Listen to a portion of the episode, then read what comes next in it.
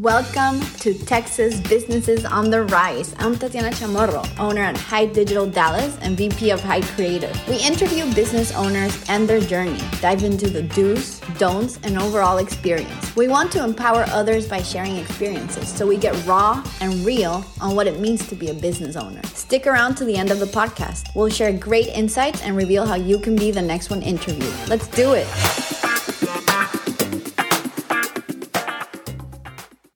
Everyone. Happy Wonderful Wednesday. I am your host, Genesis Amaris Kemp, and we are on Texas Businesses on the Rise. Today, we will be speaking with Sarah Sagredo Hammond, and she's going to tell us a little bit more about her business, how she got started, and some other questions. So make sure you grab your cup of tea, coffee, or water, and let's enjoy these 20 minutes. Hey, Sarah, welcome to the show. Hi, Genesis. Thank you so much for the invitation. I'm really excited to be here. It is my pleasure and honor to have you in the hot seat. so, let me learn all about you. So, tell me a little bit more about your business, Sarah, and how you got started.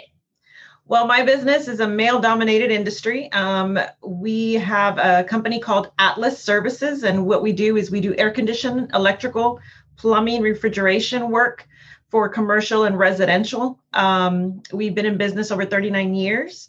So obviously, I'm younger than that, but um, my parents started it. They were migrant workers. And then my father joined the Air Force. And in the Air Force, he learned the electrical trade and he fell in love with it. So when he moved back home to where he was raised, um, he started the company uh, with electrical and air conditioning. When I came in um, full time and as president in 2012, I added in refrigeration, and then in uh, 2016, I added in plumbing. That is awesome. So I see how it was a family business, and you took it over and you grew you grew the family business so you scaled up to refrigeration and plumbing but it was something that your dad had a passion for and he acquired his skills from the air force so kudos to him and thank him for his service and i see how you came in as a woman or the she shero and you're like oh i think we could do this and this and you added that on and now the business is thriving. Can you tell us a little bit more about your family background? Where was your um, parents from or where are they from? They're from the rio grande valley. Um, they're high school sweethearts. It's the cutest Aww. thing they started dating i want to say when they were in junior high um, he basically stole her. It's called robar when you steal the, the girl, and he took her up north with him, and then they eloped and they got married over there. Um, and so, but they were they were workers in the field, so they would go up to work every summer up to you know when they would get out of school up in the fields, and so that's why he stole her because my mom wasn't going to stay and, and not go with him this last time so they went they were up there working picking cotton. And you know even through the air force my parents still did migrant work. Um, they started saving money. They would put the money aside to help them to start out the business because starting a business takes a lot of a lot of funds right? And so they were very uh, my mother was um, very frugal and very smart with money. Uh, she had an accounting uh, background so she also worked while they were running the business and she ran the financials for the company um, at the same time. My mother was a powerhouse. She there was nothing she couldn't do. That is amazing. And then I, I before we jump in further, how do you say that word again? Is it robar? Robar. robar. Okay, I'm gonna practice that because when my husband gets home, I'm gonna tell him, "Oh, baby, you kind of stole my heart." Yeah, I love that because you see um, people who, you know, they have a dream, they have a passion, and they have a goal, and you know, they start their business by doing something that they're that they're good at, that they love, and they may never even know, like, oh, okay, yeah, I could grow my business, but all it takes is just having that goal, that dream, and that vision, and just starting. And you know, possibilities are endless. And I love how you how you introduce yourself, and you said, "I'm a woman in a male-dominated field," where that is inspiring to other women because there are so many women out there who are currently working for employ employers but they want to you know own their own business they want to you know um, reach beyond the glass ceilings. They really want to make a name for themselves, but maybe they have fear that's limiting them from taking that leap of faith or just saying, you know what, let's kick the bucket, let's screw it, and let's just do it afraid and see where where we go. So I love how you you know you know did the preface prefaces there and just be like, hey, I'm a woman in a male dominated field. And it's like almost like mic drop. Thank you so much for that, Genesis. It really is. Um, you know, when I was little and I was watching my dad go to work with my brother, my older brother, um, I would cry and I would say, Take me with you. I want to learn what you're doing. I want to go with you. And he would tell me, Stay at home with your mom. You need to help her in the kitchen. Um, you know, because I, they're it, it's Hispanic family, so it was very macho and very you're a girl, you stay inside, you don't belong out here in this world. So he would never take me with him. Well, look at me now, Dad. yeah. It, I could totally resonate because before I married my husband, my my high school person I dated was Hispanic. His parents were from Mexico, and so they would always say "machista" or whatever. And um, they would always tell me, "Hey, when are you going to get married? When are you going to get baby?" I was like, "Uh, well, my dad is South American and my mom is Caribbean. I'm going to go to school. I want to get an education. I want to be that, you know, that boss woman."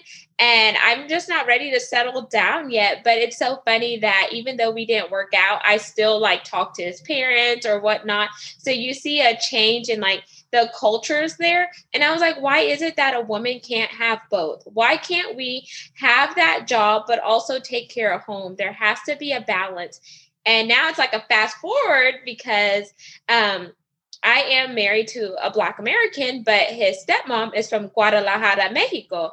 And she's like, Oh, yo no quiero bebé. You don't want a baby. And I was like, No, it's not that. and I'm like, Oh my gosh. So I could totally resonate to where you're coming from. That's why I was like, kind of chuckled because I was like, This is so true it is so very true. It's the Hispanic woman is supposed to get married and have kids and, you know, take care of the home.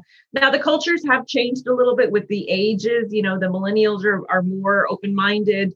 Um, it's not the teachings of the children, the bringing up and the raising of them is also very different, you know, because of social medias and everything else. So there's a lot of mindset changes in the Hispanic culture but um, before then it was very very prevalent and you basically did what you were told. I mean like they you don't leave the house until you really get married. I left the house before i got married because i'm just like that kind of rebel. And you know they were mad at me and didn't talk to me for you know a few years because i left the house before getting married and that just was a no-no. So yeah. So I guess that brings me to the next question for you, Sarah. What advice would you give to a young professional that is aspiring to start their business, but maybe they have, you know, cultural ties to their family where their family is like, no, you should go to school, get a uh, get a degree, get a good job, but they want to go against that grain. They want to go into entrepreneurship, but that's something that they're passionate about, but they don't feel like their family will quote unquote approve. Kind of like what you just said. You know, it's that's such a fine line um, because I have daughters, right? And the thing that I want them to do is to go to school, go to college. Um, I got a scholarship, but my parents didn't want me to leave so I I wasn't allowed to take it because I would have had to move to Austin.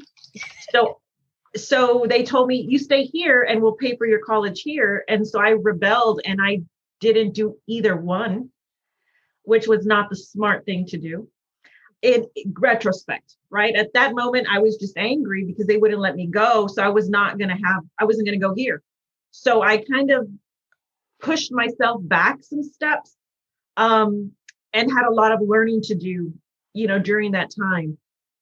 For my daughters, I would hope that they would finish college just because of the world that we're in, mm-hmm. that they would at least get that four year degree behind them, whether they use it or not going forward.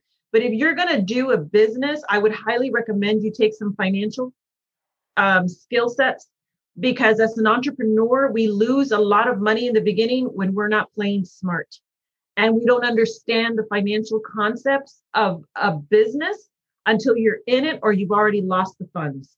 So if you're a business entrepreneur and you really, really want to do it, get the education of the financial background. Just do those four years, with a business uh, degree, a financial degree, so that then you can move forward and you can catapult yourself into such a stronger uh, ground instead of swimming swimming in the in the sea of chaos you know what i mean Yeah. you said about lear- uh, what would i tell a young entrepreneur i tell people i love the book alice in wonderland i love the book alice in wonderland because i feel like it is truly our lives.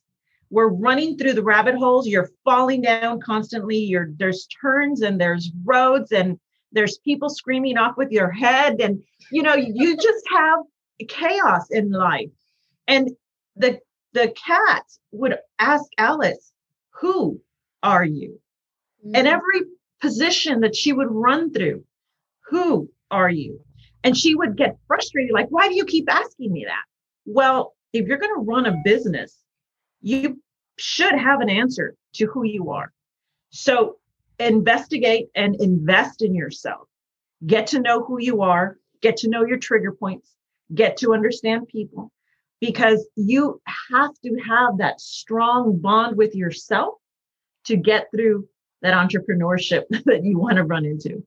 So I love that. And just to recap before we go into our last question, everyone that's listening to Sarah, Sarah's dropping some great nuggets here. She's definitely saying if you're if you're wanting to start a business, make sure you have some education behind you so it's setting you up for success because you never know how the education you get today could be used in a 360 to help your business that you're aspiring to launch. She also wants you to be able to build upon your skill sets. It's kind of similar to what she did. She took a business that was already in place, but then she looked for ways to scale up the business and she branched out. So you see how Sarah went outside of her comfort zone, but you see how she is tying everything back to the core principles and foundations that her parents had built. So she didn't, you know, just let anything go by the wayside, but she's building upon it and she's building a legacy and an empire, not just for her family, but also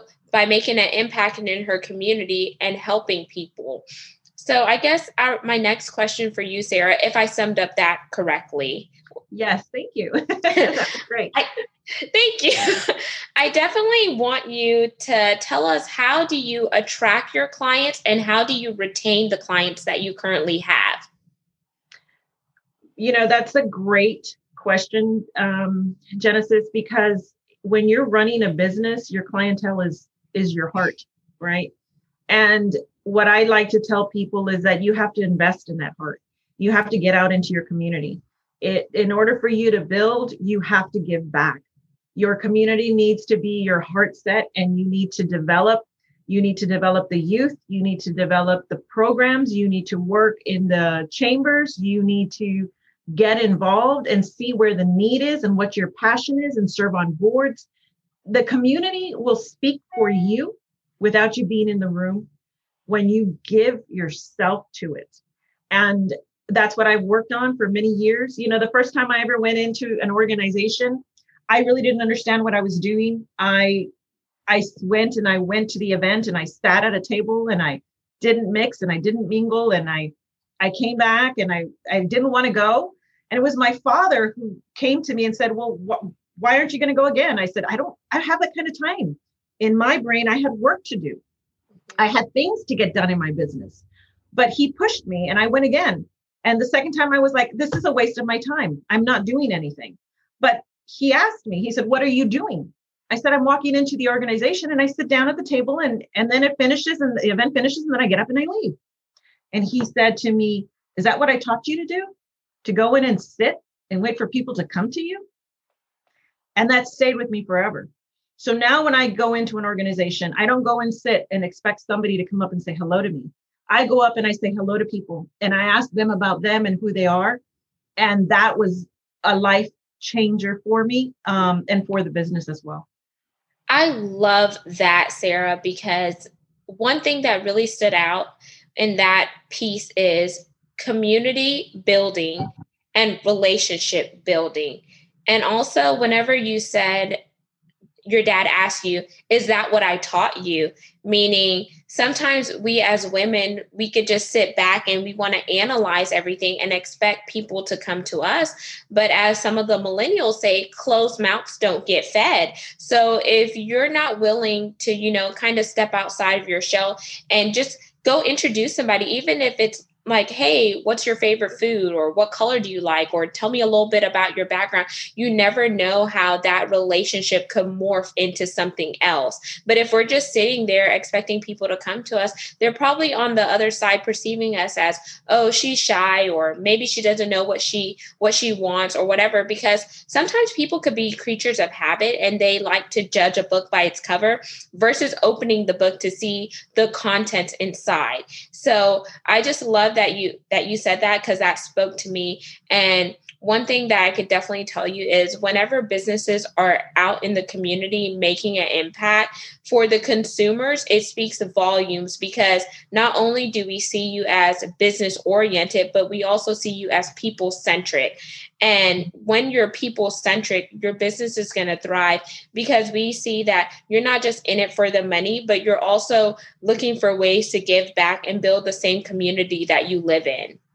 Exactly. I love the way you said that. I love the book analysis. I'm going to I'm going to use that in my future. So I definitely want to thank you so much, Sarah, for coming on Texas Businesses on the Rise. And I want to um, have you give your contact information and say uh, say your business name again so that way listeners can know where to reach you and how to connect with you offline. Thank you so much for that opportunity. My name is Sarah Sagredo Hammond. Um, you can find me on LinkedIn just like that. Um, I, I'm very active on LinkedIn. I really like to connect with people, uh, see how we can help each other grow. And um, our business is called Atlas Electrical Air Conditioning, Refrigeration, and Plumbing Services Incorporated. It's a mouthful. um, but we're on Facebook, we're on Twitter, uh, we're on Instagram, we are on all the social medias. I'm not on TikTok yet. I, I I, we haven't created that one. I have maybe two or three with my technicians dancing, but that's about it. I, I just haven't gotten any more wild than that. Um, but look for us, um, call us out, and uh, refer us. We'd appreciate all the support. Thank you so much. And there you have it, listeners. It has been a pleasure on this wonderful Wednesday here on Texas Businesses on the Rise. We have been graced with Sarah Sagredo Hammond. And I think I butchered her last name. But until we chat next time, and Sarah, please stay on the line. Thank you. Hey there, this is Tatiana. Thank you so much for listening to Texas Businesses on the Rise. If you are a successful entrepreneur who would like to be on this podcast, please visit highdigital.com slash podcast dash Texas slash apply. If you got something out of this interview, please share this episode on social media. You can also do a quick screenshot with your phone and text it to a friend or post it. If you know someone that would be a great guest, tag them on social media and let them know about the show and include the hashtag Texas Businesses on the Rise. I love seeing your posts and guest suggestions. We are regularly putting out new episodes and content. To make sure you don't miss any episodes, go ahead and subscribe. Your thumbs up, ratings, and reviews go a long way to help promote the show and mean a lot to me and my team. Want to know more? Go to our website, highdigital.com slash Dallas. Or follow me directly on LinkedIn and Instagram at Tatiana Chamorro. Thanks for listening, and we will see you next time.